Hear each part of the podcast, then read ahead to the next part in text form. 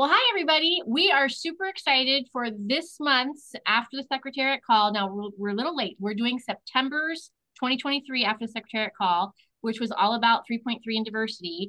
And we have brought on a fantastic guest. So it's going to be Dr. Tonya Fancher from UC Davis, who has been all over the news and all over the press talking about how they're dealing, how they've actually dealt with this for forever in California. And we are so pleased to bring her here. But before we get to Dr. Fancher, I would be remiss if I did not introduce my associate in crime. Hi, Colleen Hayden here from the Icahn School of Medicine, Mount Sinai, working with Jenny um, in Kirschner Strategies.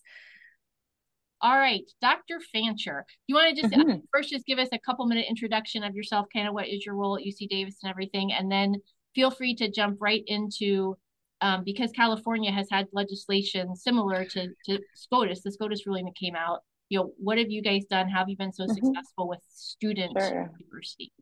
Sure, sure, sure. Uh, so thanks for having me. Um, I'm Tonya Fancher. I'm the Associate Dean for Workforce Innovation and Education QI at UC Davis and a professor of medicine.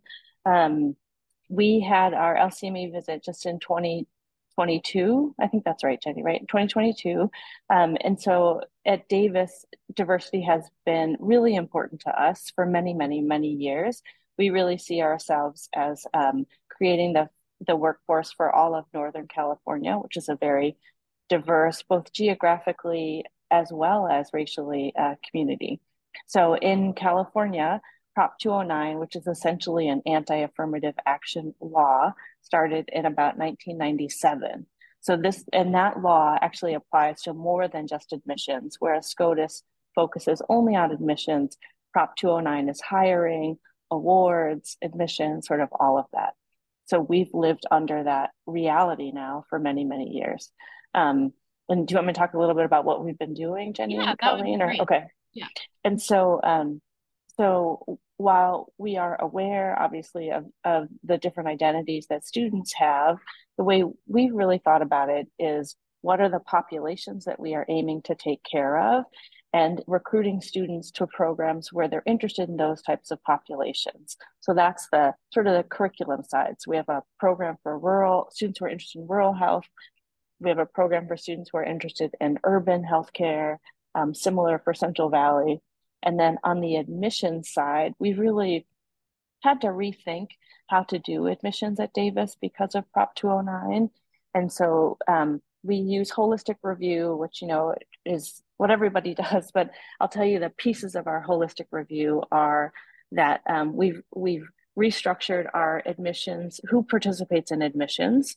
So our admissions group includes faculty, of course, includes students, and actually includes community members everyone who's involved in admissions gets training in um, implicit bias training as well as sort of anti-bias um, work. And, um, and then we look at students a little bit differently. So um, we have what's called, what we're calling a Davis score, Davis scale.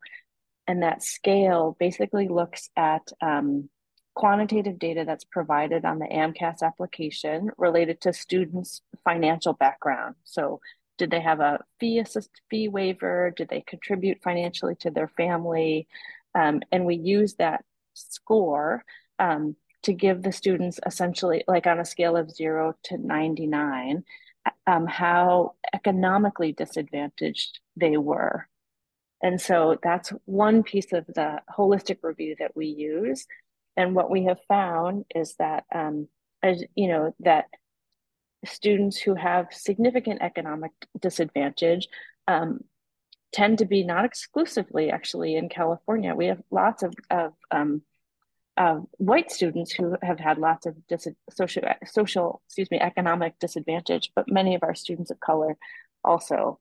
And so for us, it kind of meets our mission of reaching communities that don't have enough doctors. So really reaching in to find those students and recruit them to medical school. So it's sort of that those two things, right? So and then one so I'll tell you one other piece to that is we have an an amazing outreach team. So our Office of Diversity has I think it has 8 FTE staff FTE in addition to the faculty FTE who do a ton of outreach and recruitment including um, running like a post-bac program and sort of summer immersion programs. So programs that really, again, sort of target the type of students that we see as important to the future health of California. So can I ask a question about those pipeline programs? Because I think that's something where I'll admit I have a little confusion and some others that I've talked to. So because of this ruling, so we did have speaking with my hat of my school that I work for, you know, we had some have some pipeline programs that were specifically recruiting UIM students, right? You know, very specifically. Can you, you know, now with SCOTUS, then when you had Proposition 29, can you can you do that, or are your pipeline programs much more kind of holistic themselves in in mm-hmm. or they targeted towards UAMs? How did that? How did yeah. that? How does that work? So the first thing I'll say, Jenny, is we don't use the term pipeline anymore. We we talk yeah. about um, pathway programs because of the yeah. right.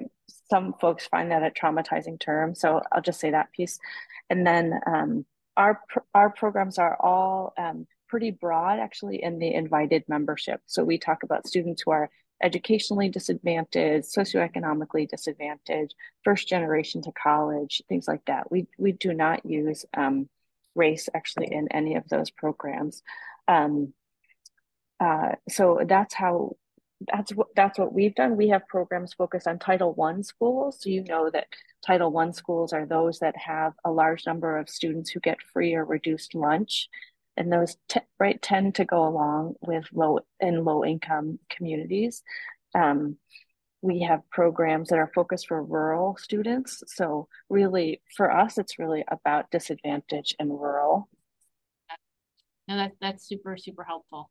Um, Colleen, do you have uh, any questions? I have another one, but go ahead. Yeah. First, I'm taking notes because this is amazing. Um, so I'm at a school in New York, like for my day job, and I actually think you know a lot of this would be helpful. Um, you know, we don't have a state legislation, you know, that we're um, uh, kind of like fighting against or like operating under. Um, but I think we're still trying to find our footing within um, the state of New York and the city of New York City um, for what we do going forward and to ensure it fits our mission. So, really, I am personally really thankful for what you're having to say here.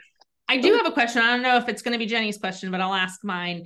How do you still manage faculty? Um, faculty in the senior administrative staff that tends to be what creeps up a lot at least that's what a lot of my colleagues have asked and i think that's been some of the misnomers that I've had to correct even with my own colleague, some of my own colleagues at my school of, you know, we still have to be tracking that and we have to have a mechanism for it. So any insights you have on that would be helpful. So and and Jenny, I'll defer to you on this, but we we track all of that, Colleen, right? As we are required to. Same for students. We, you know, we we do track race and ethnicity. We sort of look at that um, in retrospect, right? Same for staff and um, and faculty. Um, and I think for us, it's, you know, we've talked a lot about what this should look like or what it could look like, and really what are the places that we go to recruit faculty, right? Um, and then um, what are the programs that we offer that support faculty to, to want to come? And honestly, Colleen, a lot of it is working with the medical students, right? So the the faculty, the diverse faculty want to be in a place where there are diverse learners, right? To sort of um, to work with that group of students. I don't know. Um, and I think we have some other institutional work that's really, I would call it anti-racism um, mm-hmm. work across across the institution. Yeah, you're making Jenny. yourself attractive to mm-hmm. applicants. Mm-hmm. Yeah, yeah. And then, so we talked about, you know, the, the the center, and then pathway programs, and then I guess, and then retention programs. I guess is the final thing to kind of close it out. So again, I, I guess I'm going to assume that your retention programs are also broad in nature or um, again are not targeted um, for stu- for students for students or for and for faculty yeah. yeah. so we have a like a really large snma um, group a very large um, lmsa group but as you know like those are not exclusive to those groups right they welcome kind of anyone who wants to come so i think that that has been our um, our approach and and I would say when students come forward, so we have a MENA, like a um, Middle Eastern North African um, group. So as as students um, are interested, right, in bringing like-minded people together, the school has been super supportive, actually, of bringing those students together. Okay. I, this has been super helpful. We're almost at our, we try to keep it around 10 minutes mm. or so. Any, any final words or any, as you've been, you know, I, I know UC Davis has been like highly quoted, you've been highly quoted, like any kind of like summation or things that you get asked frequently that we didn't ask or any part, any. Mm. Someone just asked me today about the lawyers, right? And what are the, um, what's the role of the lawyers and i and i have to say that our institution and our systems lawyers have been incredibly supportive and so um, as people are starting to look forward to gme and are there are there is there anything for us to expect on the gme side um, that the they're developing sort of a, a toolkit of what's um, low risk or high risk things to say or behavior or how do you um, how can we institutionally continue with our mission, right, while also um, being very mindful of the of the um, of staying within the the federal law now, in addition to the state law. Great. So lawyers are our friends. I would yes. say.